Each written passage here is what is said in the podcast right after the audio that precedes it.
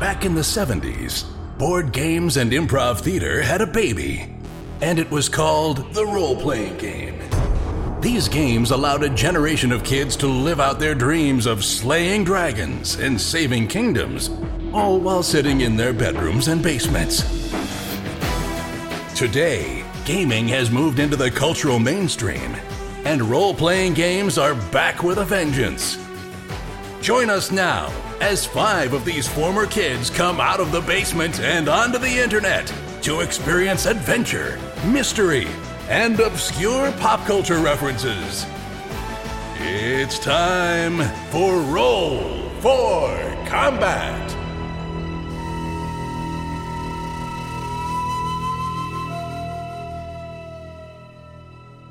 Hey everyone, welcome to Roll for Combat. I'm your GM and host Stephen Glicker, and in this special episode, I sit down with Paizo creative director James Jacobs, and we discuss the new Pathfinder 2nd Edition Adventure Path Age of Ashes. In addition, we go off on a myriad of topics and talk all about the second edition rules, some of James's favorite things he's created over the years, what it takes to create an adventure path, what it's like to write an adventure path when they're still developing the rules, and even how his own home campaign developed and shaped the world of Golarion as we know it today. In addition, if you like what you hear, we're going to be having several more interviews posted throughout the next two weeks leading up to Gen Con. So make sure you stick around and keep checking the Roll for Combat podcast. We're going to have at least two to three more interviews released before Gen Con. In addition, not only do we have our actual play podcast where we've been playing through the Dead Suns Adventure Path for, well, almost two years now, but we are going to be starting a brand new podcast with a brand new set of players and characters. That's right. We are going to be playing through the new Pathfinder 2nd Edition adventure, The Fall of Plaguestone by Jason Bulmahn. Expect to see the first episode of that podcast on August 1st, the first day of Gen Con.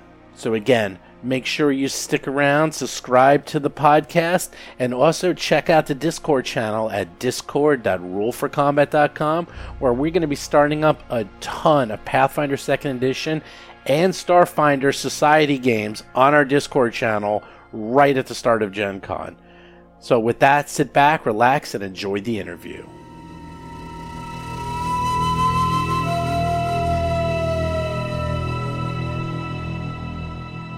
Hey everyone, Steve here. Today I am sitting down with James Jacobs, creative director of Paizo, and we are going to be talking about Pathfinder Age of Ashes Adventure Path. Hello, James. Hey, how's it going? Good, good.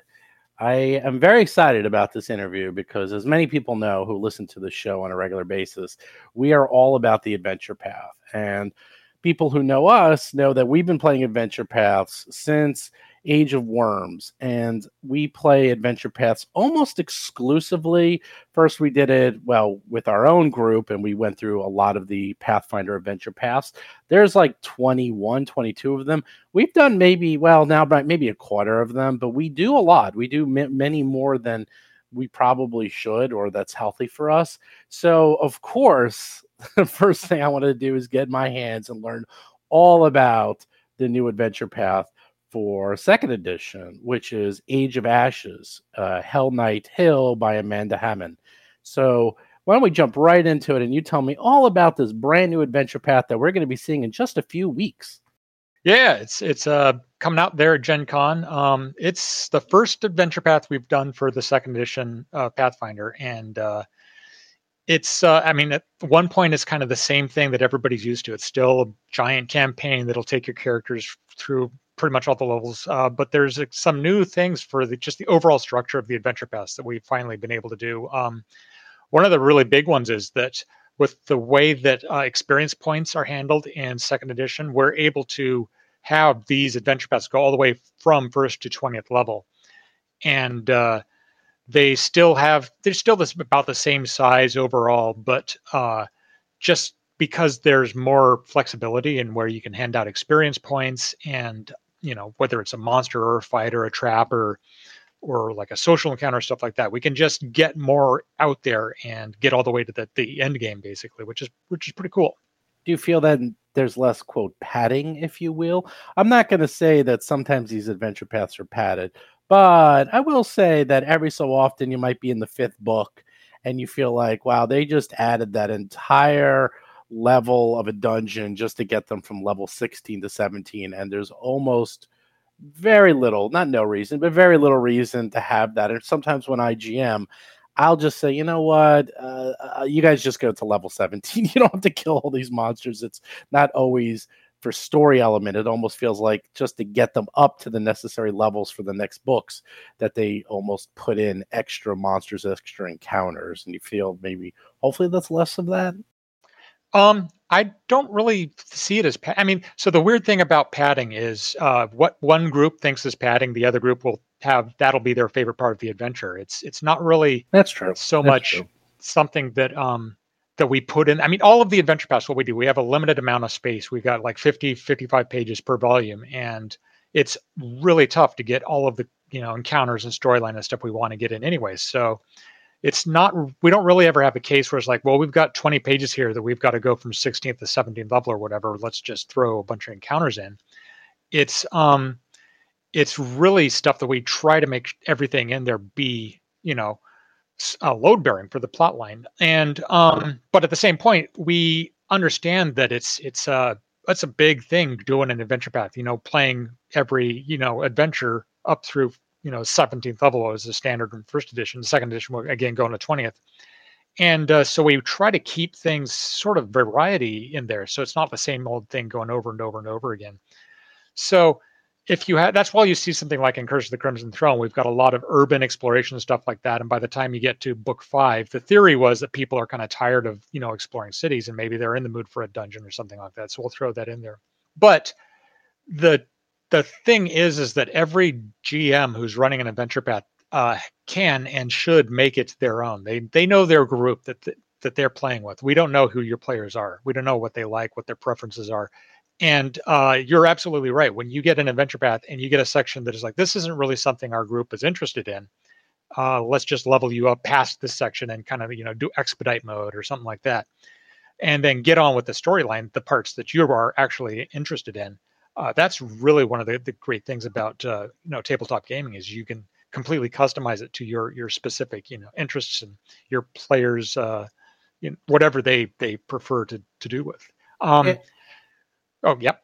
I was going to say, I mean, that also could be just our group because by the time you often get to the fifth or sixth book, you're almost like, okay, you want to get to the. It's it's it's very tricky. You want to get to the big finale, so it's like, oh, I have to go through a dungeon and kill twenty guys. All right, come on, just just get through it and just kill them already to get to the big boss and get to the next plot point. So that that could just be our group, perhaps. That uh, it's just a little impatient there's an element of that I think throughout them all because uh, we do publish two a year, and unless you're you know super gung ho gaming like nonstop every day, you're not going to be able to keep up with the pace at which we publish them. And so there's always another one like coming out, and if you're you know keyed into the Adventure Path schedule and all that, um, it's really really easy to get distracted by what's coming up next. I mean, we have that happen too. Rob uh, McCreary is is I've played in a bunch of games that he's run, and uh, one of the things I joke about is that we always have TPKs like halfway through book two of the adventure path. And in part, you know, that's that's just kind of, you know, maybe bad luck or something like that. But it's got another element of like, we've been playing this adventure path for maybe four or five months already, and, and there's a new one coming up and we want to try that out. So there's nothing really wrong with it. You don't have to play an adventure path all the way to the end, you know, to get your your money's worth out of it, I say. Um, if you even just read an adventure path and it inspires you to do something of your own later on, it's it's it's worth it. So that is a total aside, but I want to ask, what do you do if when you get a TPK in book two or book three? How do you guys handle it at your table? so um, usually the way we handle it in our table is um, if there's a TPK, that's the end of the campaign. We just start something else else up usually. Um, I've done them before where uh, it, it really depends on uh, what happens. If you're playing the game and your players are like kind of seem disappointed that there's a TPK, that's a good indication that you should maybe do some stunt to like keep it going. But if people are like, oh well, maybe now we can start a new adventure path, then it's an opportunity. one of my favorite stories that I like to tell is uh, back in um, college, I was running a game, and uh, it was I think it was White Plume Mountain. It was just kind of a one shot where I was like, all right, everybody make make up just one shot characters. We're going to run through this old volcano dungeon, and they went uh, in there and they got uh, attacked by this vampire, and they panicked and were running away from the vampire and did you know the the last ditch stuff the portable hole into the bag of holding bomb trick, you know, an attempt to, to scare the vampire off. And uh, it backfired, killed them all. The vampire, of course, just went back to his coffin, and then came back and I wasn't really ready to stop playing at that point. So instead of saying that was a TPK, I said that the rather than killing them, it just knocked them out, gave me a chance to do the whole "you're now captured by the bad guys, you have to do their bidding," and uh, uh, they got like put under this quest to to go take out this like prison. And they ended up unleashing these ancient wizards onto the world that rose up from you know their their their tombs in the past and started doing all this trouble. Player characters got away from them. And what started out as like just a one shot White Plume Mountain adventure turned into sort of a mini campaign where the player characters were trying to defeat these ancient wizards that rose up from the past and uh, prevent them from taking over the world again. And it was a pretty cool plot. Uh, it ended up having like these new regions start showing up in my homebrew, and uh, then later on, that whole plot line about ancient wizards is something that I drew upon uh, to populate a lot of the the Rune Lord stuff with Thassilon and all of that. So a lot of the Rune Lord stuff kind of had its genesis in you know a one shot TPK. So you never know if a TPK is going to be something big. So a TPK in college is responsible for all of Pathfinder. There you go. You just said it. well, the Rune Lord's part of Pathfinder, at least. Okay, the Rune Lord's part. But I, yeah, I see. I've actually that's the most common one I've seen I've even had that happen to myself. It's like a TPK, and then oh, you're not really dead. You wake up in the prison of the bad guy, and then you got to figure it out. And that's that's often the most fun for both the GM and the player because you know you know it's seat of the pants time right there for everyone. So yeah, and the the uh, your all imprisoned adventure is something that GMs really really love. I'd back when I was working on Dungeon Magazine, that was a plot that I saw show up all the time or its variants like you've been captured you you're trapped in a cave this type of thing and you can't really do that. You can't program that in because players really hate starting an adventure with their established characters with the gm saying all right all your stuff's gone. You're in a hole. You have three sticks and a piece of wire and that's what you need to do to get out of this giant sprawling prison.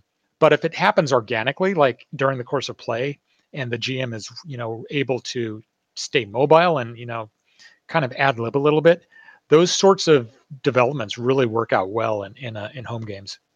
So with you guys, you guys just kill everyone off and just say, "Up, oh, well, we got another adventure path that just came out. Let's start the next one."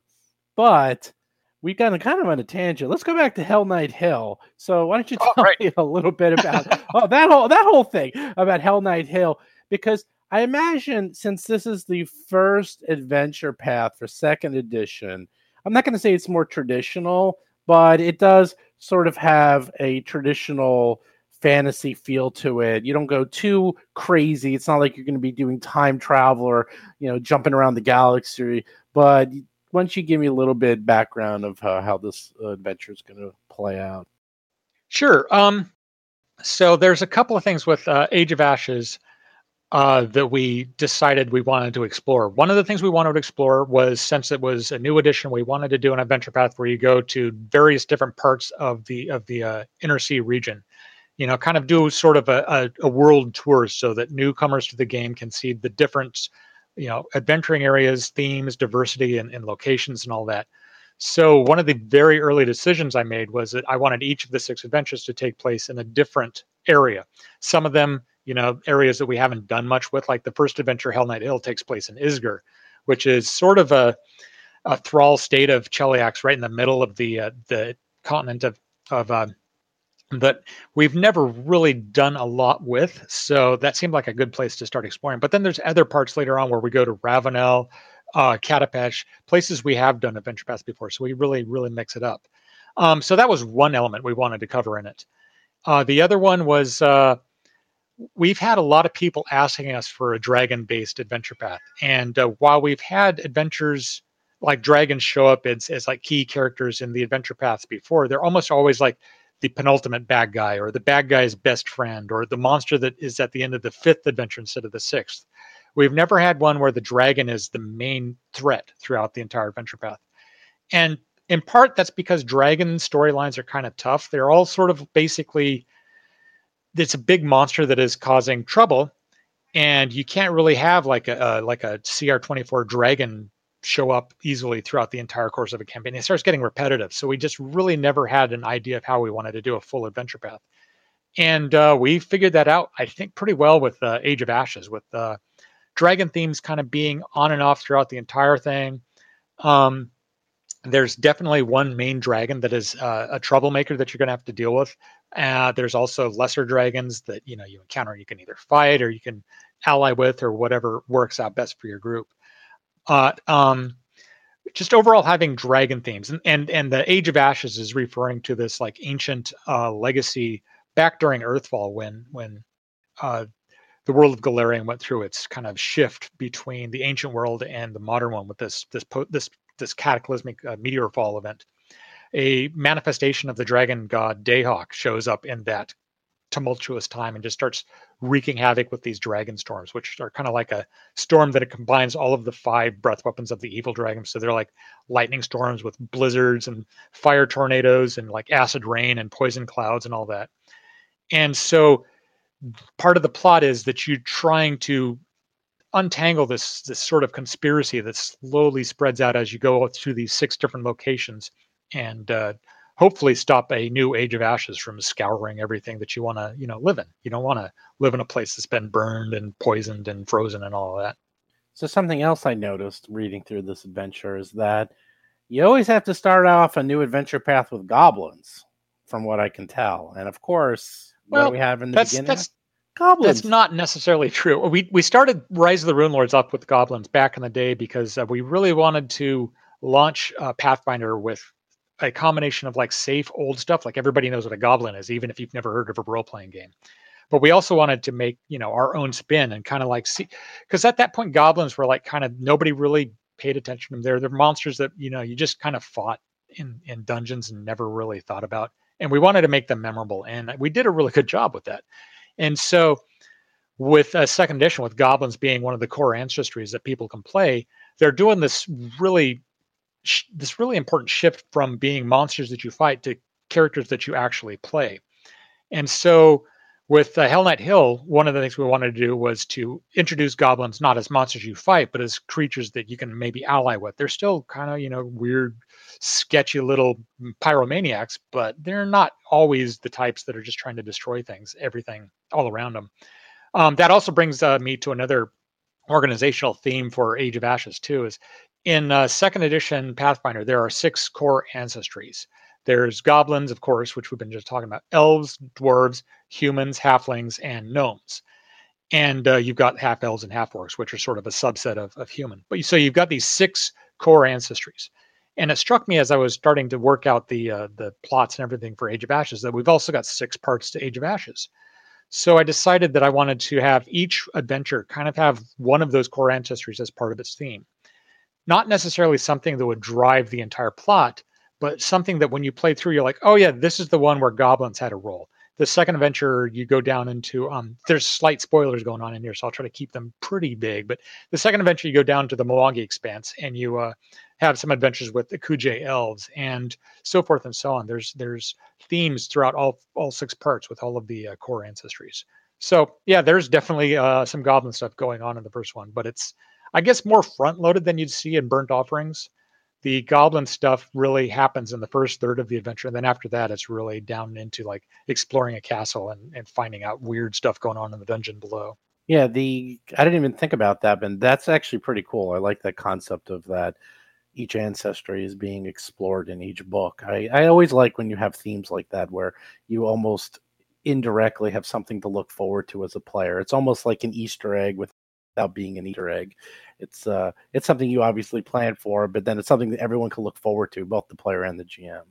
Yeah, it's it's something that I really think is important to an adventure path because you got this six part thing that has got you know haunted houses and castles and dinner parties and ship combat and also they've got all sorts of different things going on in there. But you want to have DNA, I guess, running through the entire thing that is helps tie it all together. And using themes like that is really something that that I, I can I can use to give something its own personal feel. Like for Rune Lords, for example, the number seven is is pretty important with the seven deadly sins and the seven types of magic and the seven different Rune Lords and their seven swords of sin and all of these other elements. The number seven is really important in that adventure path. Giants are another. The scale of, of foes is another thing in Return of the Rune Lords. You start out fighting goblins, and then each adventure you go from goblins, then to ghouls, then to ogres, then to then to stone giants, and then until you finally get up to like these enormous rune giants that are just thundering around. And um, it really it's it's fun. It's a fun little like kind of storytelling puzzle to figure out themes that you want to include in adventure paths. So one thing I also noticed in this adventure path and just in the writing in general is that my group does rules as written to the point that if it's not an adventure path, they don't want it. And I mean, they do everything. That's the way they like to play. And that's a big theme on the boards, as you're probably aware. It's like, no, rules is written. Whatever it says is what we have to do. But you, for the first time, actually, I can remember, is that actually says right in the adventure that, uh, this is the rule, but if you don't like this rule, just do whatever you want. You can just change it up. Like you, you don't allude to it. You actually say that out loud with some of the uh, again i'm not going to go into spoilers but there's some ethical questions in this adventure and it goes and says oh if you don't want to deal with this ethical quandary just don't and even but you're talking about certain uh, pair of puppies aren't you Oh, the puppy problem, maybe. The puppy problem, maybe. no, not that there's anyway. People, yeah, the puppies are fine. No, don't worry. Don't worry, but puppies, puppies. But no, you're right. That's there's there's two other elements to the uh, second edition Venture Pass that I'd like to talk about. One of them you just brought up is empowering the game master. One of the things that frustrates me about uh, something that kind of when third edition came out, to back up a little bit, I think that how they quantified all of the rules and skills and everything in the world has uh, rules for how you resolve it. I think was was a great great innovation, and it really helped make things a lot more you know balanced and and fun. But it also created this sort of mindset that if the rules are written down, then the, the GM is no longer the one who runs the game. The books run the game. And if the books run the game, the GM doesn't have the power. And the players can say, can there's all, almost this element of, of in some, you know, tables or internet threads or whatever that the players are using the rules as written, um, or even the rules as, you know, maybe some, not all rules are equally well written, for example they use them as almost like weapons against the GM. It feels like to to kind of force situations and all that. And with Path, the second edition Pathfinder, we really are trying to get a lot of that power back into the GM, make the GM a actual, you know, a master rather than just a a bystander. And uh, by putting stuff like that into the adventure paths, actually writing it in, like if you don't want to do it this way, you can do it that way, or you can make up your own thing. It's it's our attempt to really give GMs, I guess, permission to to run the game that they want to play. Um, there's another element too that we're doing with Adventure Paths and uh, standalone adventures now is uh, the addition of an adventure toolbox. Uh, we already have these in adventure paths uh, in the form of the bestiary. Every single adventure path has like a, a section of like six or seven, four to seven new monsters. In second edition, that bestiary is expanding. That's where you're going to be finding a lot of the NPCs that show up in the adventure, but it's also going to be where you're going to be finding things like new spells, new archetypes, new magic items, new feats, new um, player options, basically, that you can't really just pick when you're building your character. You have to find them and, and earn them and discover them through the course of play. Either by, you know, finding a, an ancient old uh, magic sword and a treasure, or making friend with a group of um, you know thieves that teach you secret feats that you can use later on or talking with somebody who has like a, a unique duelist fighting style to to teach you a new archetype. It's really something that um, plays with the second edition game's rarity system where pretty much the bulk of what you see in the core rulebook those are common rules. Those are the, the baseline of everything. You get down into things like uncommon and rare rules. Those are things that you either have to find in the game or the gm has to specifically put into the game for you to play with and it's hopefully going to help combat this element of rules creep that you saw in late first edition where there's so many rules that it's, it's just super intimidating to to start a new game yeah i actually was going to mention that is that because of the modularity of pathfinder second edition it, you can really mix and match feats and abilities really easily. And I did notice that I don't know if it's in any of the future um, Adventure Path modules, but in um, the Fall of Plaguestone, there's that in the toolkit where there's new feats that can only be learned as a reward. Like you literally get a reward. Okay, here's new feats and new fighting options and new ways to play your characters, which is awesome. Like that is a big change from first edition.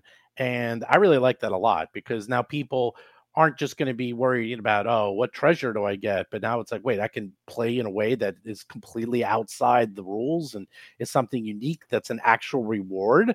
Now that's that's really empowering and that's something i think a lot of player characters are going to like a lot. Yeah that's going to be the the status quo for our adventures going forward. We didn't really have much of that in uh, the first two volumes of the adventure path and that was just out of necessity because we had to invo- we didn't have the rules at that point you know we didn't have uh, mastery over how to like do new feats and stuff like that. The, the design team was still working on making the, the core rulebook itself. Uh, fall of plaguestone had the advantage of being written by the lead designer at paizo jason bulmahn so he already knew what was going on and was able to include a bunch of feats and art and stuff like that in fall of plaguestone um, by the time you get to book three in age of ashes uh, tomorrow must burn written by ron lundeen um, there's going to be stuff. There's like I think an archetype you can gain access to. There's uh, new feats, uh, some new magic items, and uh, that's going to keep going forward uh, as uh, we continue doing adventure paths. You're going to be basically the idea is that if you pick up a character like somebody's played all the way through an adventure path and you don't know what adventure path they played in, you should be able to look at their character, look at their treasures, look at their feats, look at their spells, look at their archetypes. You should be able to identify that that person has gone on a specific adventure path. So, for example, if we were doing this with, um, say, Skull and Shackles, you'd pick up a fighter and you'd look at that fighter and you're like, this fighter's got like all sorts of, you know, shipboard combat stuff and water breathing equipment and all that. That's and and and is you know looks like a, a pirate it's really a kind of a fun way to kind of not just have your characters built at the start of an adventure path to to fit in, but have your characters evolve along with the storyline pretty dynamically. Oh yeah, no, that's exactly what I read, and I it took me a second to realize. I'm like, wait, wait a second. I look back in the uh, in the back matter part, and I'm like, wait, I'm seeing new abilities you never see those like or it's very rare i mean in how many years of pathfinder you might you just never see that and here it's because it's just so modular you could easily just add brand new feats and brand new abilities um, without much trouble because it's the whole system or new spells like you mentioned it's very modular it's very very easy to add these without breaking the system in any way and making it easy for multiple classes to have those feats. It's not like okay, only rangers can have this feat. It's like, well, no, actually this can work with multiple class types, and you could even adapt it if you're a different class type. It's really, I mean, obviously the rules don't come out for a few more weeks for everyone, but when they see how modular and how easy it is to mix and match character abilities, I think people are going to be very excited, especially with the possibility of these as being rewards now. Yeah, I really hope so. And it's it's it's a case where it's not so much we could have done this in first edition there's there's no reason why we we in, inherit to first edition why we couldn't do it aside from the fact that there was no meta of the permissions given in first edition. Uh, there was no rarity uh, to to feats and spells and all that things so if we want there was this idea that once we publish it it's out there in the wild and anybody can make it. And the more things you publish, the more ways you can combine things in ways they were never intended and come up with really outlandish, broken combinations that kind of make everybody frustrated. Uh, by keeping them kind of, I don't want to use the word quarantined, but that's sort of the right idea. Keeping them quarantined to a specific storyline, you don't have to worry about, you know, whether or not it's going to interact strangely with other stuff as well. Uh, if it, and it, but at the same point, a GM can still give the players permission to combine them, but at that point, it's the GM making that decision, not having it forced on them from uh, from other people. One of the other um, tricky parts about it too is it's it's it's not so much a rules uh, change, but it's sort of a philo- philosophical change. Um, before, when we were doing adventures, we'd we'd hire the adventure writer to basically just write the adventure, and and the idea was that you would just write, you know, the the storyline and the encounters and all that, and that was it. Um, going forward, we're going to be asking adventure writers to do a lot more work. Really, it's it's when you write an adventure for for uh, Paizo, you're going to have to write the, the storyline. You're going to have to also write some feats and some new monsters and some treasures and some rules content that is tied into the storyline. And uh, that's going to that's proven to be pretty tricky to to have happen. And in a lot of cases, it's something that uh, that, that we have to kind of combine together during development. There's there's like you know if, if somebody writes an adventure but they just don't have the time or interest in writing a bunch of spells, and you get somebody else to write those spells for that volume, then during development you have to basically tie those two together and make it look like they were always meant to be together. Yeah, that actually leads me to a more general question of how adventure paths are made because one of the issues I've had with some of the earlier adventure paths is that you can definitely tell that they were written, you know, six different people, six different outlines, and they didn't always flow together quite so well. And that's some of the earlier adventure paths. Right around Iron Gods, it really gelled.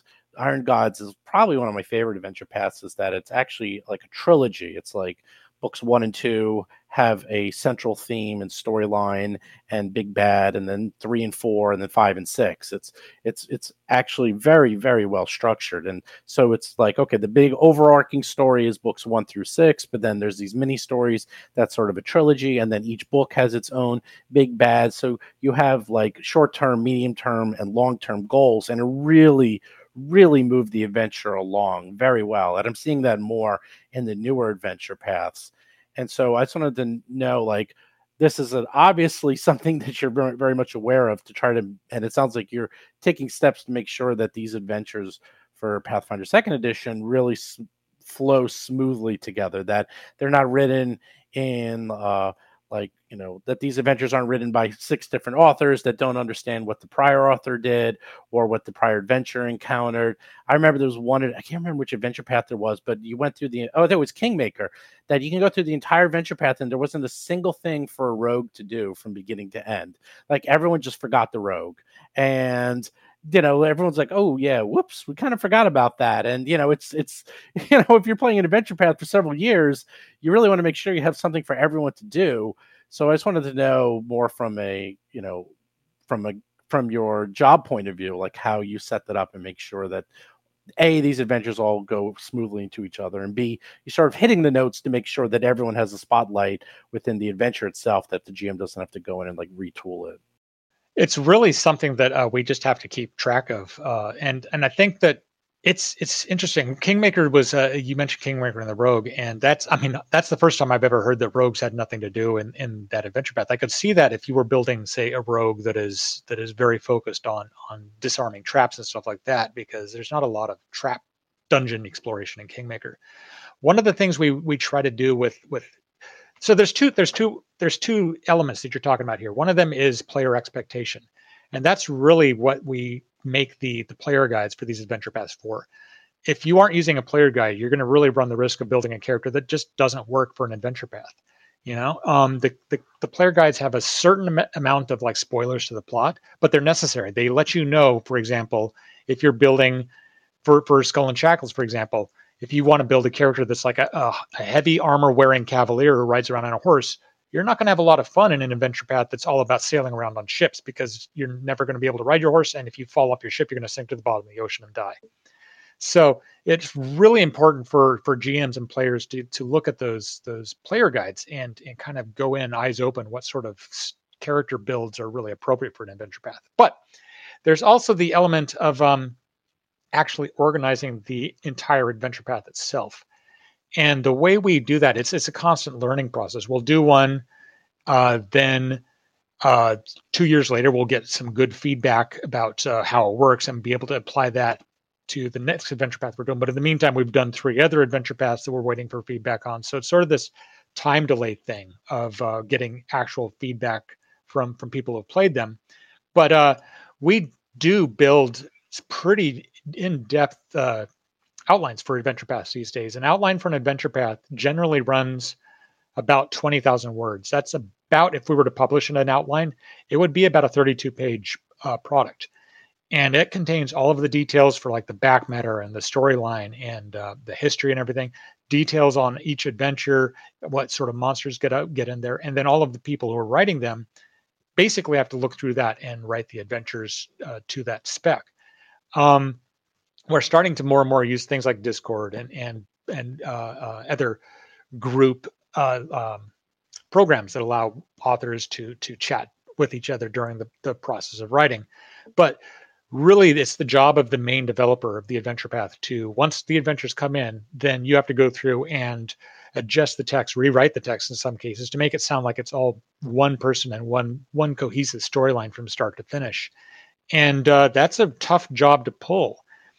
Um, one of the tricky things that uh, happens is that we've gone through different adventure path developers just through the, the, the just natural evolution of who's working where at Paizo and all of that. So you'll get somebody, you know, like I'll do three or four adventure paths, but then I'll move on, and then Rob McCreary comes in and starts doing them, or then um, Wes Schneider comes in, or Patrick, or Ron, or Crystal, and each time they do that, somebody comes in, they they kind of have to start from scratch. Um, we do try to pay forward all of the institutional knowledge on how to build an adventure path, but everybody kind of has their own sort of method of of bringing it all together into one, and um, it's this slow kind of I don't want to say it's two steps forward, one step back thing, but it's this case of like we slowly are, are getting better and better, I think, with each adventure path we do and how the, the storylines work together. So hopefully Age of Ashes will uh, and uh, Extinction Curse as well will will bear the fruit of having over a decade of, of practice doing these things. So it's a, is it true that you kind of try to set up these adventure paths that you have one traditional one and then one non-traditional one so it's sort of you alternate back and forth between each uh, each one not necessarily traditional but you know you have one that's more experimental if you will yeah that was sort of the idea that um, if you do an adventure path that's like you were saying earlier uh, that an adventure path will take most groups uh, months and months to play out. And um, if an adventure path comes it takes six months for just them to publish. And so we wanted to make sure that uh, we we give a wide range of options to adventure paths, but we also understand that the ones that are the most popular are the ones that are basically the most you know standard fantasy because you always got new players coming in and they see the the basic rules as set up in the core rulebook and they want to play with the familiar they want they want they they enjoy things like you know what you see in lord of the rings or game of thrones you know the kind of european uh, fighting zombies and dragons and stuff like elements. So uh, we do try to go back to that kind of uh, comfortable um, standard for fantasy. But the, I think what also we've been seeing is that when we do things like Iron Gods or Skull and Shackles or some of the more you know outlandish, uh, really heavily themed adventure paths, people really respond to them quite well. So I think going forward, you're going to see us get a little bit more experimental. Well, I mean, we're already doing that with second edition. Back in first edition, you could look at the the first several adventures we did. We did Rise of the Runelords, which was pretty standard, you know, fantasy. We did Curse of the Crimson Throne, which had a, a strong urban theme, but it was still not that outlandish. Uh, Second Darkness is the same thing. It's it's like Drow and dungeons and stuff like that. It wasn't really until um, Legacy of Fire where we started getting to like this Arabian Nights theme, where we moved away from the European Eurocentric kind of themes. With um, second edition, we're certainly starting back at that where you, you can't get much more classic than fight dragons and and defend a castle from the dragons and all that stuff. But then the very next one, Extinction Curse, all the player characters are members of a traveling circus. And that's pretty outlandish just right from the start. So I think you're going to be seeing in second edition a lot more, I guess, focused I, I don't want to say experimental, but but non-standard storylines going forward. I know that the third one, which we haven't yet announced, I think we're announcing it coming up in a few weeks at Gen Con, has its own kind of really fun theme that is something we've never done in an adventure path before. Yeah, for our group, we've been playing so I mean, we've been playing over 40 years. So for us, we like the experimental ones, quite frankly. It's like, you know, the traditional ones are fine and all but we've we've we've done it you know like that was our formative years those were our college years you know and if you think about it the ones that we always still talk about to this day is expedition to the barrier peaks um, white plume mountain you know like all the all the s modules like all the crazy ones you know of course you know we'll we'll talk about the basic uh was it against the giants or you know some of the more traditional meat and potatoes modules, but it's really the outlandish ones that we still talk about and remember to this day. And those are the ones we're really most interested in. And I will say, when it's when I was playing Pathfinder in the beginning, the one that really opened my eyes, of course, is Richard Pett because Richard Pett's insane. But the sixfold trial in the uh, in Council of Thieves, that was when okay, that's when I really saw the craziness or the let's say the um what you can do in an adventure path or an adventure that you can't normally do. For those of you who don't know, I mean, this is an old adventure and I'm not spoiling anything. It came out 10 years ago, but a big part of the adventure is you have to put on a play. And the play, you can die during the play. And that's one of the coolest aspects of any adventure I've ever seen. I mean, Richard Pett often has these very outside the box adventures in his uh, in his adventures, and this was one of the first times I really saw that outlined in a Pathfinder adventure, and since then have kind of always gravitated towards that. Yeah, that's definitely uh, a great example. We do we do still try to make sure that we do.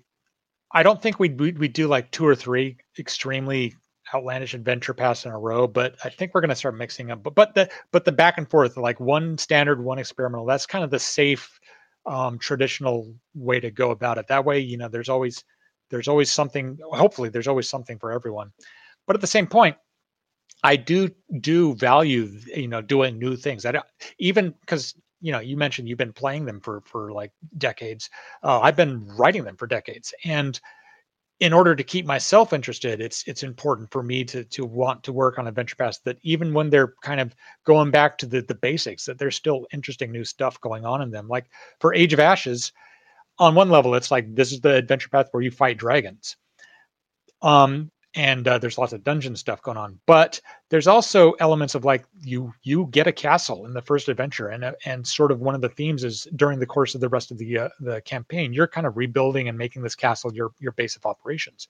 There's also a couple of elements later on where it's like there's a lot of political stuff where you're you're trying to talk with a bunch of guilds and organizations and getting them to help you out by doing favors for them and influence them. So there's a lot of social political stuff going on.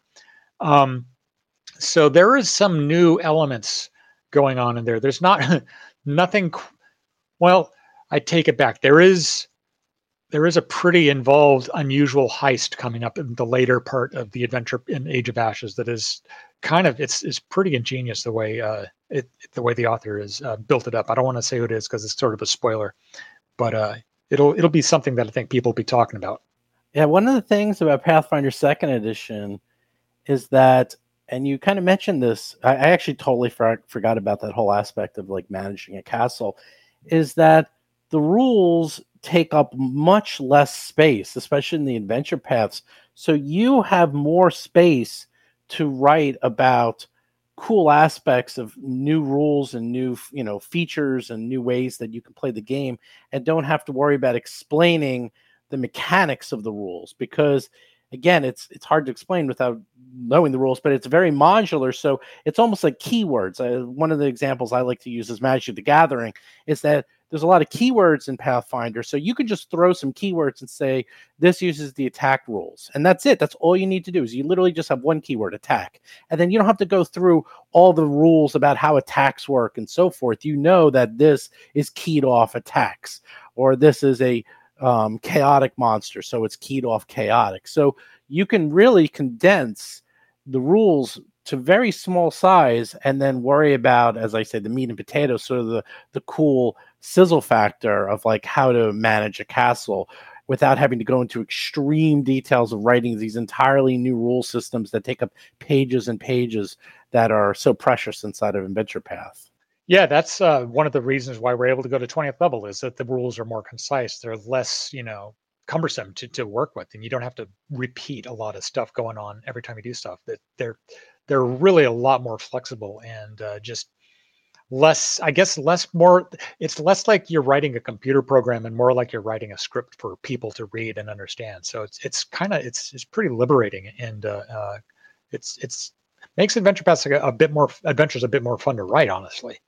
Yeah, no, I thought so too. I felt like stat blocks were much smaller, rules explanation were shorter. Like, you know, you really got more into the background with characters and the story of what happened in the location. And, you know, you really got into, as you said, the script writing. So it's, I would almost say like old Adventure Paths would be like I don't know, almost like 40% mechanics, 60% adventure of the actual like, you know, scripting of the adventure and the the actual plot and details, but now I feel it's more like almost like 80% plot and details and 20% mechanics. If even that high, it might even be like 15%. It's way way smaller now.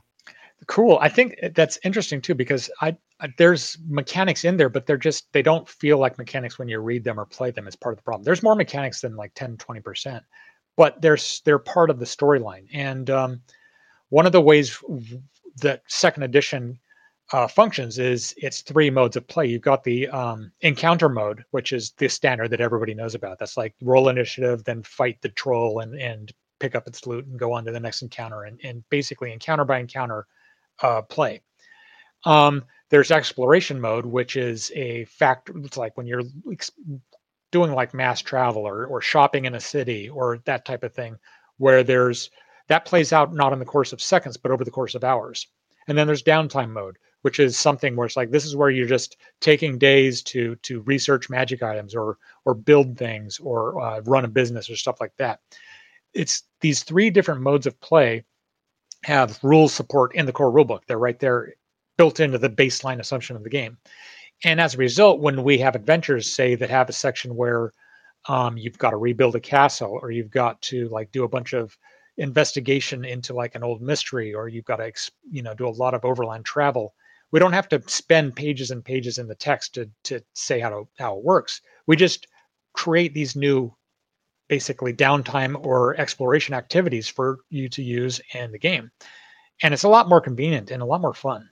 Oh no, yeah, I I love the the new rules personally. I think it's I mean, I'm a computer programmer at heart and I read it. It's funny you said it's not like in computer programming. I actually uh, disagree with you. It's exactly like a computer program because it's very modular. It's very easy to cross reference that you don't have to outline every single thing. As you said, you can say, okay, you're now in exploring mode and using the exploring mode tool set. This is how this works. And here's new features and new activities that you can now do. And you can just throw it in there. And they know exactly how it works because exploring mode has its own rule set that's very simple. And then you could just add new activities for people to do. And that's it. You don't have to go into okay here's three pages to explain how you're supposed to explore. That's already done for you. So it allows you again to concentrate on the fun aspects and not the um, you know the, the rules aspects and only the rules aspects. Yeah there's less having to reinvent the wheel every time you want to do something that's not a fight so Extinction Curse See, I want to talk about that, but I know you don't really work on that one so much because I developed for that one. I did Legacy of the Lost God. I did the back matter monsters for that one. So I want to play that one, and I don't even know that much about it. I'll tell you a secret.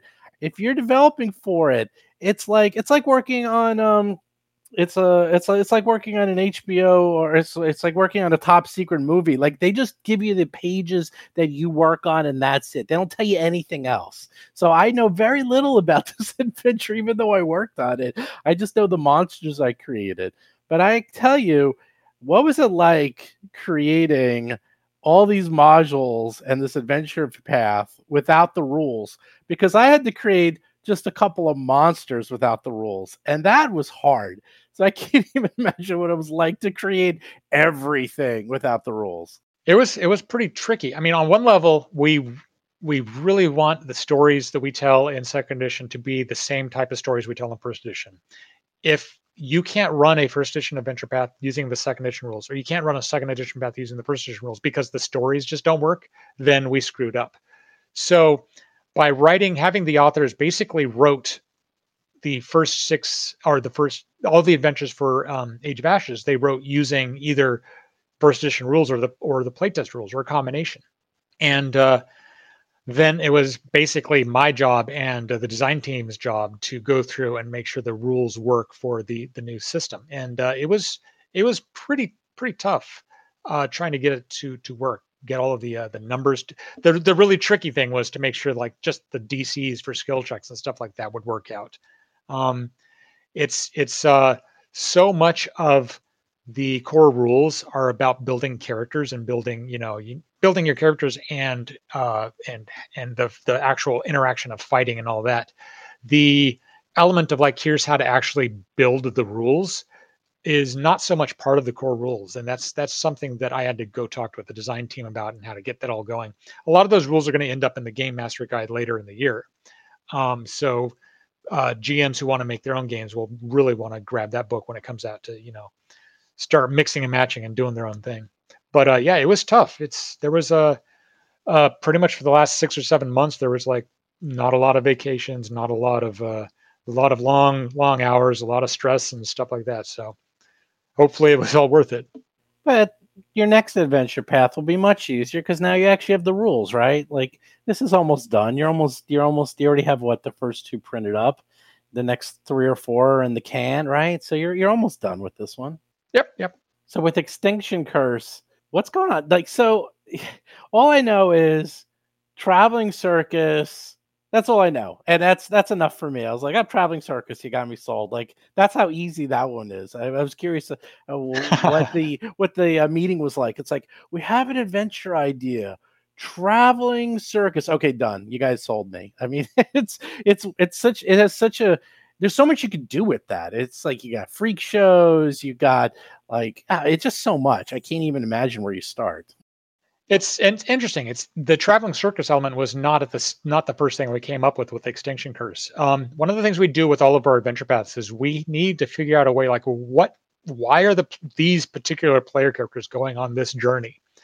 Uh, in some cases, it's pretty easy. Like in um, uh, Rise of the Runelords, it's because you are the the the bravest people at the the ceremony at the start of the town that stood up to the goblins. Uh, for something like uh, Strange Eons, uh, it's because you all were, you know, had your memories uh, abducted and, and showed up in this like asylum. And uh, Serpent Skull, it's because you were the people that survived the shipwreck on the island. There's always got to be this sort of initial binding element, and uh, we kind of tie that in with with the the player's guides.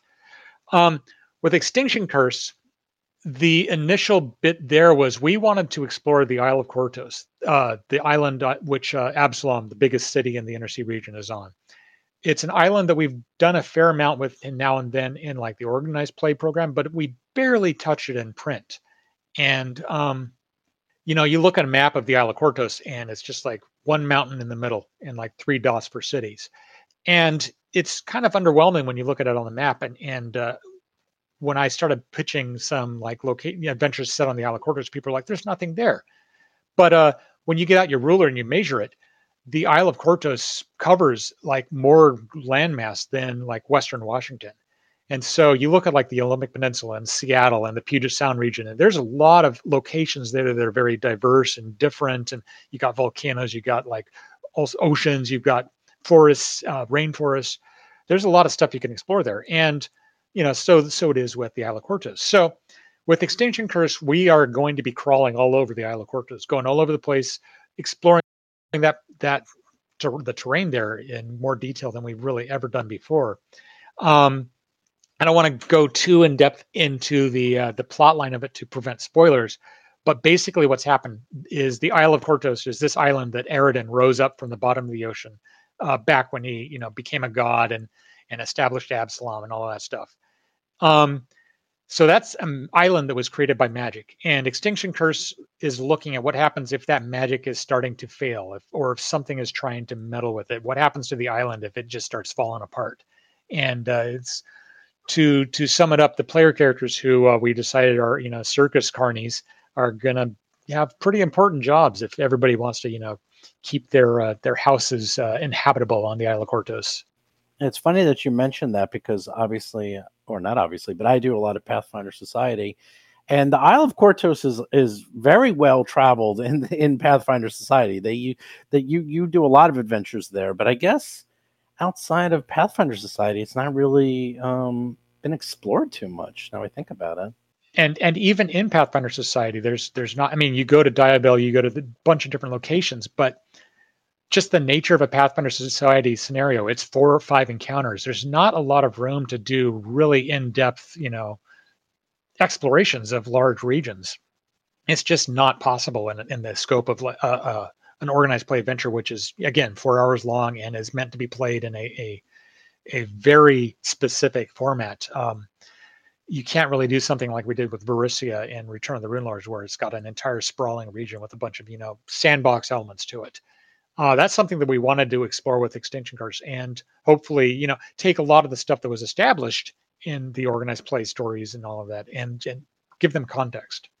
So one thing that's fascinating about Pathfinder is that you have this huge world, and I, I kind of think of it almost like World of Warcraft. is like, oh, there's this. This is the horror area. Oh, and this is the Egyptian area, and this is the um, gothic horror area and this is you know every area has its own theme you know or, or disney world if you will. It's like oh here's frontierland and here's uh, future world and so forth.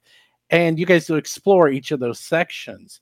What areas have you not touched on yet that you hope to explore? You don't have to you don't have to commit to anything but there's definitely several areas i know people want to well for me i always wanted to do um, Numeria, and that was the number one I wanted to do. And then you did, you did Iron Gods, and I was very happy with that. But after that, it's sort of what what areas do you want to see explored that haven't really been touched on in any past adventures? Um, you'll get a different answer for that from everybody at Paizo, and it's it's kind of a, a oh, I realize that. Yeah, I realize that. But it's it, more it like what to you want to say. Yeah, and it's it's it's intentional too because we don't one of the things we wanted to avoid was what happened with like the the mid late 90s uh, dungeons and dragons era where they had so many campaign settings that they just kind of fractured their audience you know? I mean you you be out there looking for a game to buy and it's like there's birthright or planescape or ravenloft or dark sun or forgotten realms or greyhawk or all of these different options. You only really want to play in one you don't really want to buy the other ones. So it, it basically divides your audience and it makes it really difficult to to sustain a business. And we all saw what happened with with TSR as sort of a result of that. Um, so with Golarion, we wanted to just have one campaign setting, but like as you said, different themes in the area. So we have our horror section, we have our steampunk section, we have our political intrigue section, we have our, you know, all of these different classic methods of play represented throughout the entire area.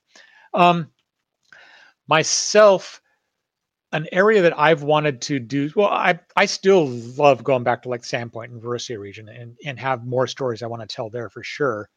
Um, I'd like to explore uh, Mediogalti Island with the Red Mantis Society. Hmm. Why's that? Um, because uh, they the Red Mantis uh, assassins are something that um that I am exported from my my homebrew setting. There's a lot of backstory going on with them. I love the idea that they're they're evil, but they're not they're not like necessarily bad guy evil. They're the kind of evil that you maybe want to team up with, maybe, um, depending upon the, the, nature of the greater menaces that you've got going on there. Their island also has dinosaurs on it, so that's kind of cool.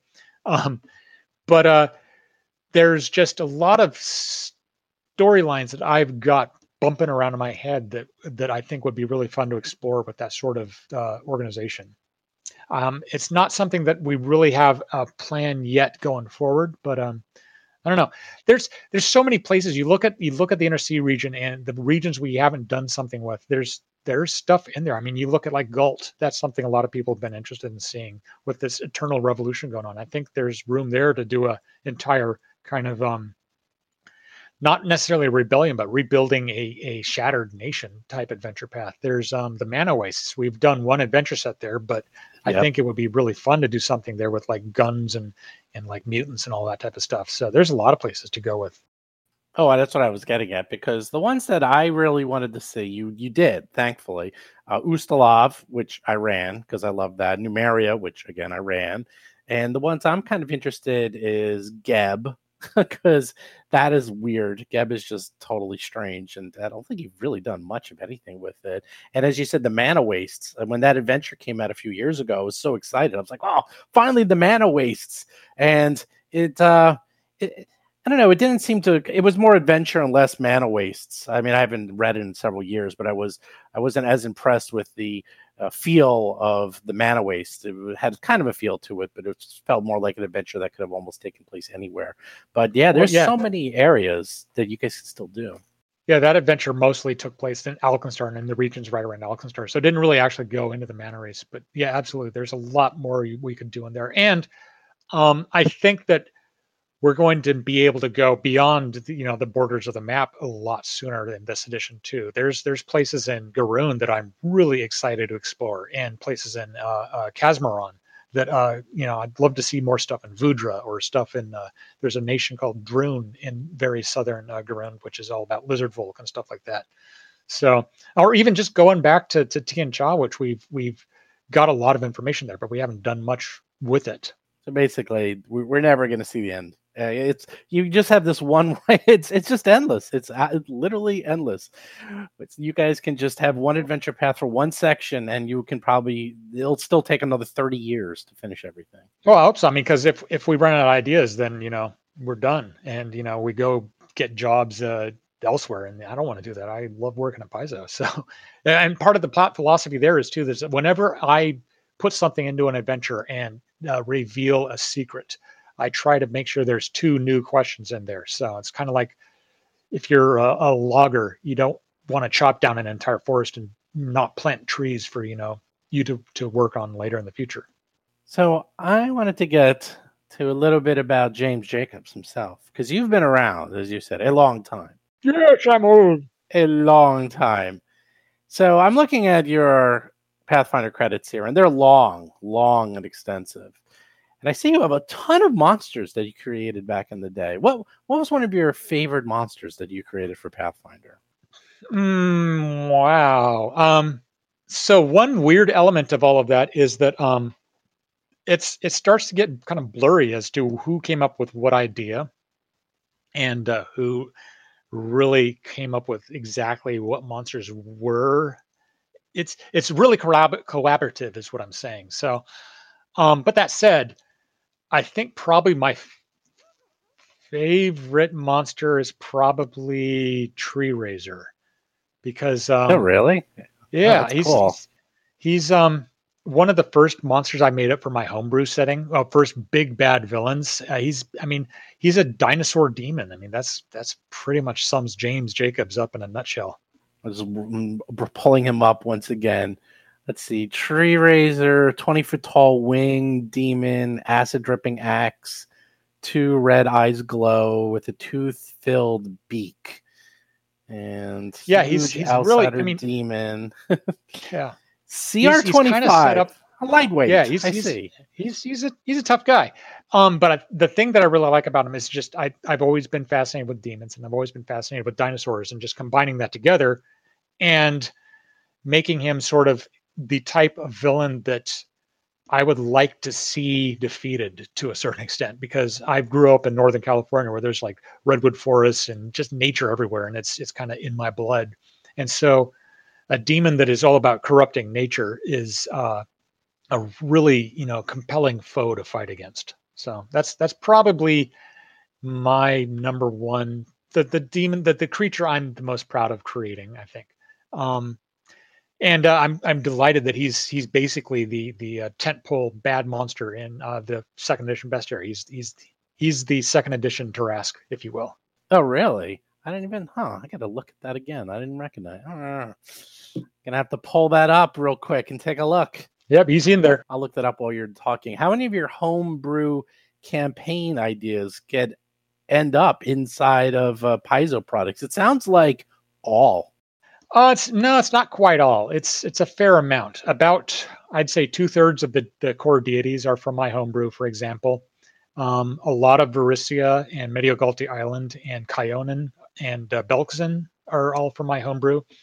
But there's just as much from like Jason Bulmahn and Wes Schneider and James Sutter and Erik Mona and all sorts of other. I mean, even now with uh, Luis Loza and Eleanor Ferron, uh, heading up the line for the uh, the the new world guides. They've got new ele- regions that they're starting to build in there. So it's really kind of all over the place. But um, it's kind of a weird thing too. Like if if you put something of your homebrew into a shared world like that, it's no longer yours, and so you've kind of got to look at it as a uh, am I ready to let this go and let other people play with it? So there's parts of um, my homebrew that I have not yet uh, basically sold off to to Paizo, or or I did some earlier in Wizards of the Coast way back in the day when I was working on D and D stuff. Um, there's a fair amount of stuff that I'm still kind of clinging to, and and I don't know what I'm going to do with it at some point. It, it keeps creeping out though. okay, Treerazor. I didn't realize this was Tree Razor because Treerazor has the craziest artwork in the bestiary. I remember this. I was flipping through. I was like, what the hell is that thing? He is insane. The, his stats are off the chart. And then Black Axe alone, the here it is, the weapon used by Treerazor, a plus four greater corrosive major striking obsidian great axe. That is a magic item. Yeah, it's it's it's definitely. I mean, in the first edition, it was a pretty powerful um, artifact. It's it's interesting that it, until you get the rules, that role, that the context of how the, the rules play out is so different. That like in first edition, plus four isn't as powerful as weapons get, but in second edition, that's a that's a pretty big deal. But uh, yeah, it's definitely it's it's tough. He can he can hit a tree and basically absorb its health and heal himself and all sorts of stuff.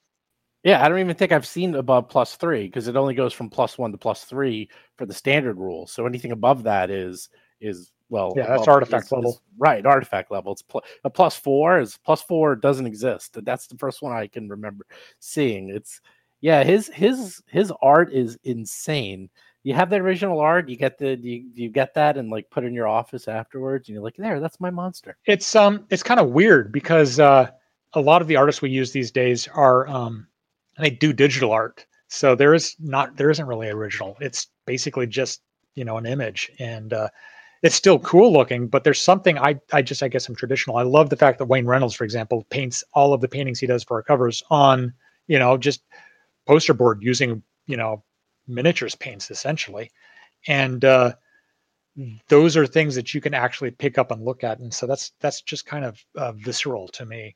Um, but that is an interesting element of like if you've got all of these things from your homebrew, and then you get into a position like I'm in, where it's like now I'm putting them into Pathfinder books, and then you get these amazing artists to illustrate them.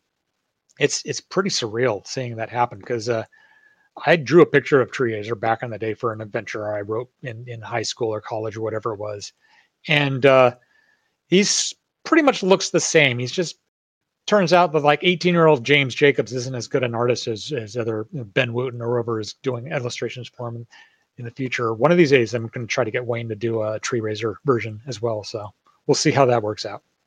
So another similar question because you've written some of the best guides, I would say. You have here, uh, looking here, Numeria, Land of Fallen Stars, the te- Technology Guide, the Worldwound. You have uh, information about the Red Mantis. Like you, you've written a lot of pretty, not necessarily famous, but let's just say linchpin items in the Golarion universe that have become, you know, something that uh, people have flocked to and uh, other adventure paths and other adventures have centered around. So, what was some of your favorite books or material that you've written for Pathfinder over the years? Um, I'm really pretty proud of uh, the the demon section of the Book of the Damned. Um, that's something that I, I, really taking a lot of the stuff that inspired me about demons back in D and D, and then giving new spin to it uh, for Pathfinder. But um, uh, I'm also really proud of Burnt Offerings because that was the first adventure path we did for Pathfinder. Um, and uh, it's it's just it was a rough blaster, right? and I just love it's been put in, it's been put on like as a play, as a radio drama, as, as, as card games, all sorts of different incarnations. So that one's really had an amazing lifespan. Um, I think if I had to pick one thing, it would probably be the Sandpoint book that came out. It Was it last year or two years ago? It's all blurring together, but Sandpoint is um, something that I'm just really proud of how it's it's all come together. It's it's this sort of sandbox area for you to just explore and, and adventure and all over the place. And uh, there's so many just fun characters to encounter in there in that book. So that's probably the thing that I'm I'm personally the most proud of of working on. Um, I guess lately. Yeah, I actually I had that Sandpoint book and it, it's very detailed. It's actually beautiful. That I, I you don't see a lot of those. It's like a book on just one city with the extensive detail about that city. You know, you see that sometimes in third party products, but I don't think Paizo's really done a lot of that where it's just one city of that much detail. We've done a fair amount. We've done like Magnimar and Korvosa, and, and the, the thing is, is we haven't done a lot on uh, a town the size of Sandpoint, you, and they're shorter books. So that's what I'm going to say. You've done yeah. them, but those were like 32 page books or something. Yeah. Sandpoint was like 128, wasn't it? That was a. That was 96. The my oh, original oh, outline. Yeah, my original outline for the Sandpoint book was a 320 page book, and I was having trouble filling, not uh, going over word count in that even. There was a lot of stuff in that 320 page book. Um, obviously that never came to pass because that's that's we have a limited number of hard books that size we can publish in a year. So the 96 page book is is kind of like the bare bones minimum of sandpoint well i guess the 14 or 14 page article in rise of the runelords is the bare bonesest of them all but but at 96 pages i think that i was able to get enough detail in there that people can can run with it and make it you know into their own little kind of hometown adventuring site that's what I meant. Is like, yeah, the the the adventure path guides or the um those did cover cities, but those were small. This was like I remember getting it. I was like, well, this is a meaty book. Like this really went into detail and took its time. Some of the others you feel like you're just getting almost the highlights, like a guided tour, if you will, like a photo's guide of all the best sites to see. But yours actually went through a lot of detail and uh, went through all the aspects of Sandpoint that you really got to feel like you were part of it. I like that. Yeah, I like that book a lot. I think also uh, one of the things we're changing about our, our, release schedule and all that going forward with second edition is that those types of books will be the norm now. Um, in second edition, we had a really breakneck pace of like campaign settings and and player guides and adventure paths and all of this stuff, and it was it was unsustainable to a, to a large extent. And it started they, they just weren't big enough to do everything we wanted to do with them. So going forward, you're going to see more uh, larger, meteor books like that, which is pretty exciting. But no 300 page books of Sandpoint. That that's you're gonna have to do the extended director's cut, the PDF version, if you will. Maybe I no, never say never. There there may be 200 300 page books on the horizon that focus on specific towns or locations or all that. I mean, that's something that we can now do now that we're no longer in this sort of every month we have to do a 64 page campaign setting. Now that we've we're we're more mobile, we can basically give products the room and, and the size that they deserve. Interesting. Interesting. Well, certainly, I'm I, am i am trying to be sort of vague. I think we're going to be giving more details out on at Gen Con, of course, in a few weeks. But uh, oh, of course, of course, yeah. I'm not gonna I'm not gonna pry you for this information. At least not not on the record. Uh, afterwards, I'll find out all about it. But yes, no, that sounds, that sounds great. Uh, I can't wait. You know, I am under NDA, by the way. So with that, um, so what are you looking forward to? What's your actual favorite? Everyone gets asked this, but I got to ask you, what's your favorite aspect of Pathfinder Second Edition? I know everyone says the you know economy system and you know the fighting and how it's three actions and all that. That's like everyone's default answer. I'm going to do something no one ever does. I'm going to tell you my favorite thing, and my favorite thing is the modularity of the system and how it's so easy to create a character that you want to create. You can really mix and match feats and abilities and make completely unique characters and that you can have 10 fighters and they're not like kind of similar to one another that they can be completely different from one another that you really can see a wide variety of creature and monster types and um, character types that you just couldn't quite see in Pathfinder and really most role playing games, and that you really seem to also have it down is that by keeping all the powers kind of small and not you know too overwhelming compartmentalized if you will that it allows the the the characters to be greater than the sum of their parts if you will. Again it's hard to see once you once you see the rules you understand what i'm talking about but i really like that's my favorite part of the rules. Yeah that's that's definitely something that's cool. I mean i'm probably i'm going to be starting a new campaign an office campaign uh, i think the week after gen con and that's going to be my first really deep dive into actually playing the game rather than just writing for it. So I'm looking forward to that. Um, I really, I mean, people always say the three action uh, economy system for resolving all that stuff because it's it's the fundamental. It's really really elegant and easy and to handle and all that. So that's that's a huge element too. Um, but I think my favorite thing, and I alluded to this earlier, is that it the game gives back the agency to the GM.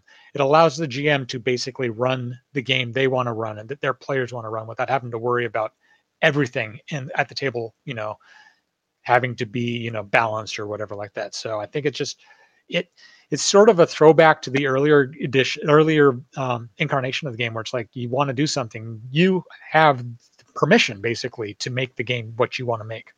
I completely agree. The game feels extremely tight without being limiting, which is hard to do, but I feel like you've done it. Is that, you know, obviously scope creep and power creep was rampant in Pathfinder first edition. And it feels like it's going to be very hard to pull that off without jumping through hoops in second edition, which I guess for those who are looking for power hungry PCs that break the game, well, they might be a little disappointed. But for everyone else, it's going to be refreshing that you can actually play the game and not have to worry about oh i really need this this one item that will give me that extra plus one to hit that that will break this system and make this spell you know bro- unbreakable and so forth like it, there's there just seems like there's going to be a lot less of that there's going to be a lot less uh, munchkining and power gaming it's like look just play the game the the rules are very tight. It's kind of hard to break the. It's kind of hard to go outside the system unless you really want to, and it allows you to concentrate on the fun elements rather than the oh let's try to break the system elements.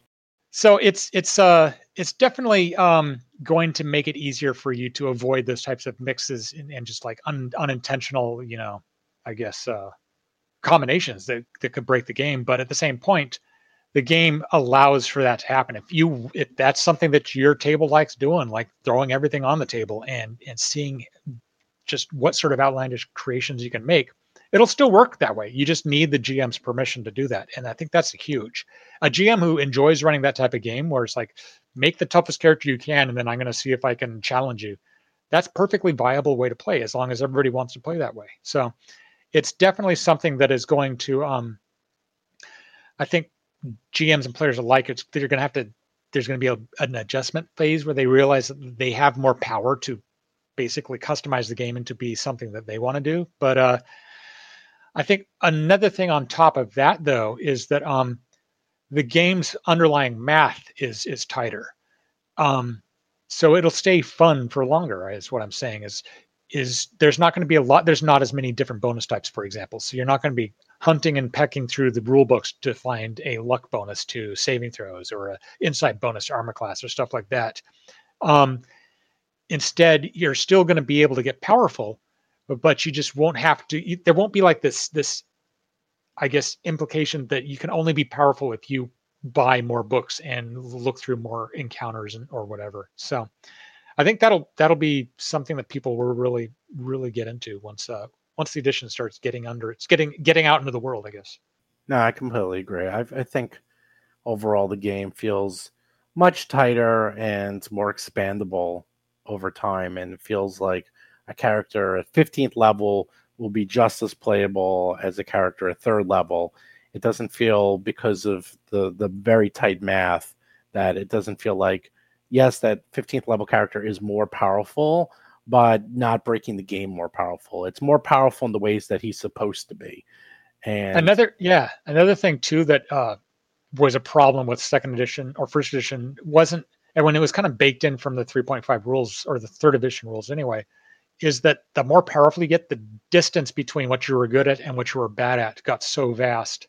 Um, one kind of analogy I like talking about in this that is, um, I guess, it was um, uh, Alternity, back uh, the that science fiction game that Wizards of the Coast published uh, back in like 1999, 2000. It's a really fun game. It's it's uh, um, but it had an element in there, and a lot of science fiction games actually fall prey to this. I I find where the game goes along, goes along, goes along, and everything's fine, but then you get somebody into a suit of power armor, and all of a sudden, that one character is just invulnerable. Nothing else really can touch them. So the GM then has to up the power level so that you can actually challenge the person in power armor, and then all of a sudden, everybody who doesn't have power armor is just crushed.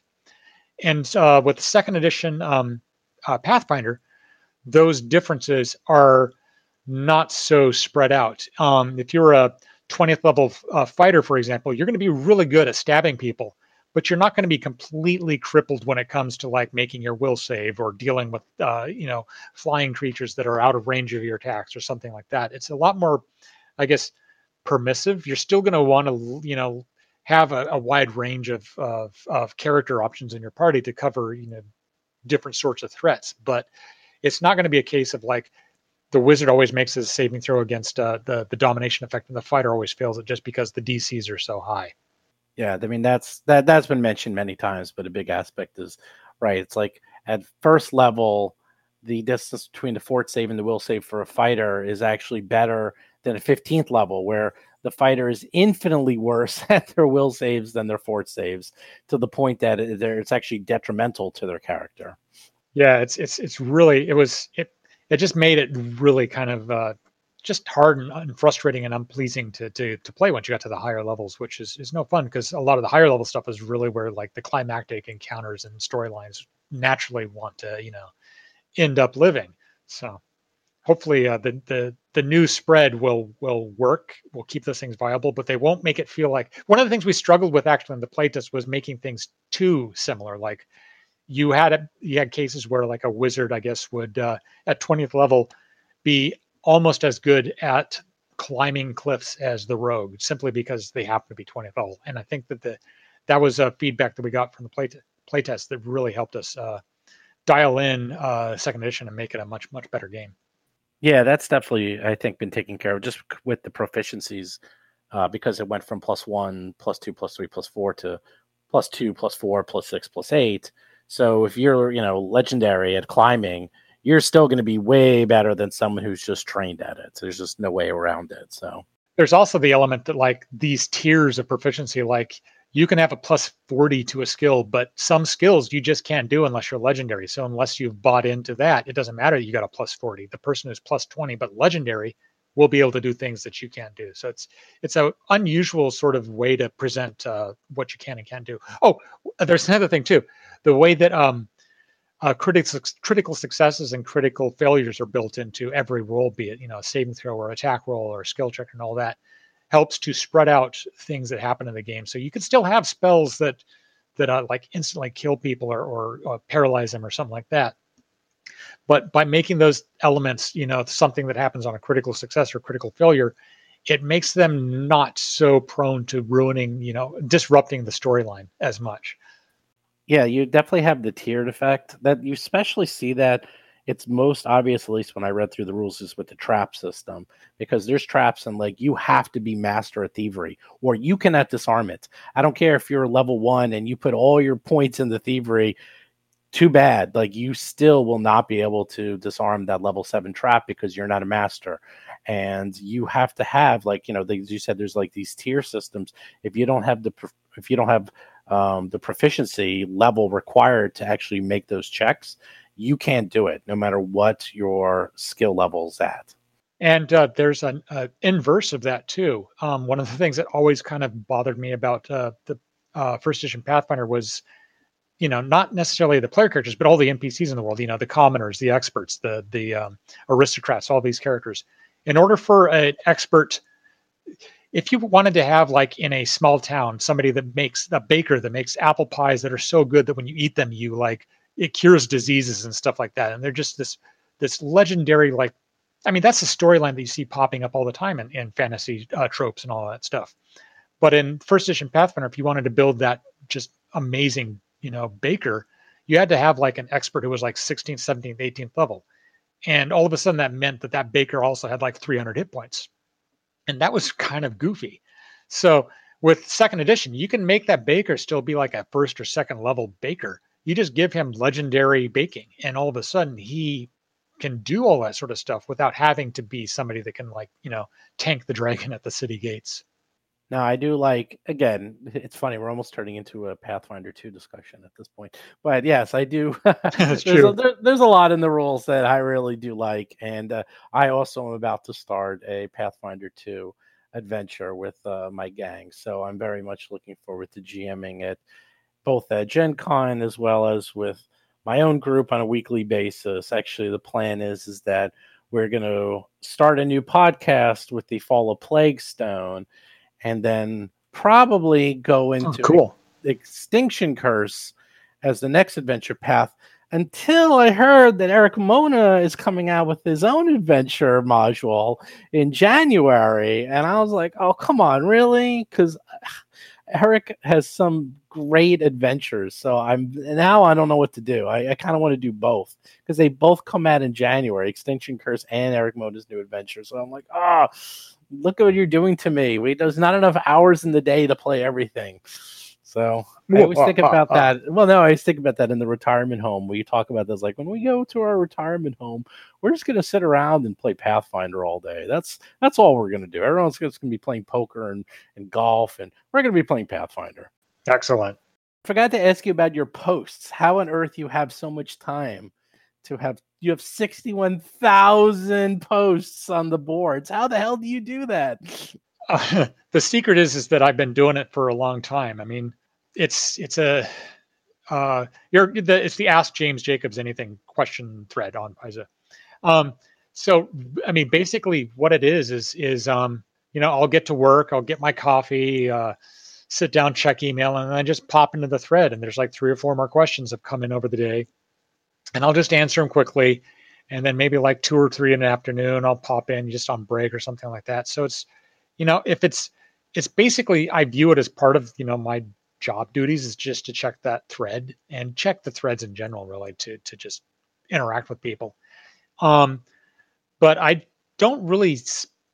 I answer maybe like you know a dozen questions a day, and it takes maybe ten or fifteen minutes to to answer them, unless I get a bee in my bonnet and write a little story or whatever. But uh, you know that's that builds up pretty quickly. Just ten questions a day. That's seventy questions a week, and then you know hundreds of questions a year. Well, that's also one probably the most popular thread by far. It's like everyone, even if you don't have a question, everyone just likes to read the Ask James Jacobs all your questions here thread. Which how how big is it now? Let's see. Oh, it's it's tens of thousands. I mean, I I mean, I'll keep answering questions there as long as people keep asking questions. Um, I'm sort of astounded, giving like all of how much toxicity there is out there on the internet. I'm kind of astounded that there hasn't been a major sort of I don't know, just trash fire, I guess, in that thread. So that's, I think, uh, that's testament. Seventy-five thousand seven hundred and fifty-eight yeah. comments. Yeah, it's a testament to how many how people are basically just so you know they're they're mature, they're entertaining, they're they're they're there to just talk and ask questions, not there to try to like disrupt things, which is kind of nice. Not every thread on on the internet is like that. All right. Well, thank you so much for being on the show. We could talk forever and you will not yeah, be thanks. at Gen Con. You're gonna be you're gonna nope. be at back in Seattle just working, right?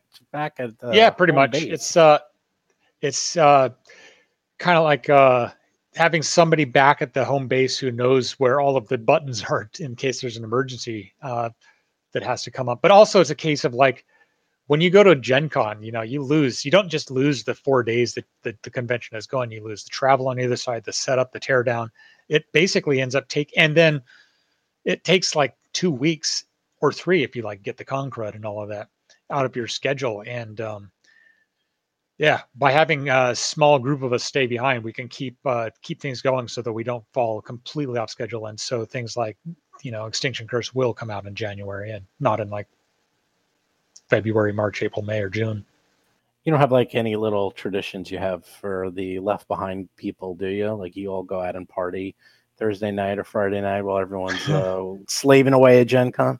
Uh, we've we've got some. There's there's one where it's like usually on the Friday uh, that Gen Con is happening, you know, the last day of the week, we'll have like a uh, uh, like pizza party type thing at work where everybody gets to order their own pizza and, and uh, you still work, but there's pizza all over the place. Um, there's um other weird things. Like I remember one point, uh, it was like uh, maybe eight nine years ago, where the people who were left behind from Gen Con, they all bought like weird animal head masks and then had a meeting in the meeting room and posted pictures to like Facebook or whatever. It's like the Council of Animals has taken Paizo over, or just I don't know what it was. It was just really weird, kind of surreal stuff going on. So you got to do that this year. I want to see Council of Animals reconvene for Pathfinder Second Edition. You have so many more ways to distribute that. It doesn't have to be Council of Animals. It could be the council. It's got to be something of, new. Uh, yeah, it's got to be something new. Well, second edition. So come up with something new. You guys have, uh, you guys are creative. That's what you do for a living. But you got two weeks to figure this out. Come on, get chopping, chopping. You're in charge there. You know where the buttons are. You can make it happen. Uh, sure. Something will happen. I can guarantee that. something will happen. All right. Well, thanks for coming on the show. I'm sure I'll be talking yeah, again yeah. in the near future about some more Paizo products and things announced after Gen Con, I'm sure. Yeah, sounds great. All right. Thanks so much. Hey, everyone. Steve here. So James and I actually kept talking for quite a while. Actually, before that interview even started, he and I were just gabbing on and on. I have a feeling I can get James on the show and he and I can go for at least three or four hours easily.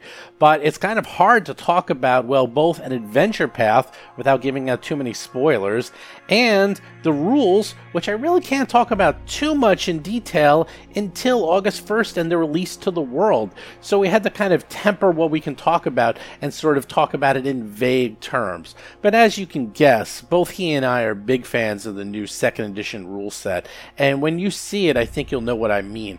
It's it's very different from the playtest rules. It's like kind of similar, but very different. It's almost like distant cousins, if you will. You'll see a little bit of the actual flavor from the playtest in there, but when it comes down to the nitty gritty bones of the game itself and how it plays, they're night and day. And when it comes to creating characters, I've actually created several characters so far in Pathfinder 2nd Edition, and I can say it is incredibly robust. I think you guys are all really enjoy what you see. Once again, make sure you stick around the Roll for Combat podcast if you want to hear additional interviews dropping this week and next. Leading up to Gen Con, we're going to have several interviews with people from Paizo talking about all aspects of Pathfinder 2nd Edition. And don't forget, make sure you check out our podcast, subscribe to us now, and you too will be able to start at the very beginning of the Pathfinder 2nd Edition adventure that we're going to be playing the Fall of Plaguestone by Jason Bulmahn. All of our characters are going to be starting off at level 1. It's a nice kind of small adventure as opposed to an adventure path where it brings your characters from level 1 to about level 3 or 4, so it's approximate, but it'll be a nice self contained adventure. We can do the actual play. It'll probably take a few months for us to get from beginning to end, but everyone can get an idea of what the rules are like, what the characters are like, and then we'll probably jump in feet first to something like Extinction Curse because I did some development on that and I got to kill my own guys with the own monsters that I created for a Adventure Path. How great is that? Anyhow, with that, check us out at the website rollforcombat.com. Check out the Discord channel at discord@rollforcombat.com, and do be on the lookout on the Roll for Combat website. We're to have detailed reviews of the Pathfinder 2nd Edition rules and the Pathfinder Bestiary both dropping on August 1st. So be on the lookout for that. Anyhow, with that, I'll see and talk to you guys later.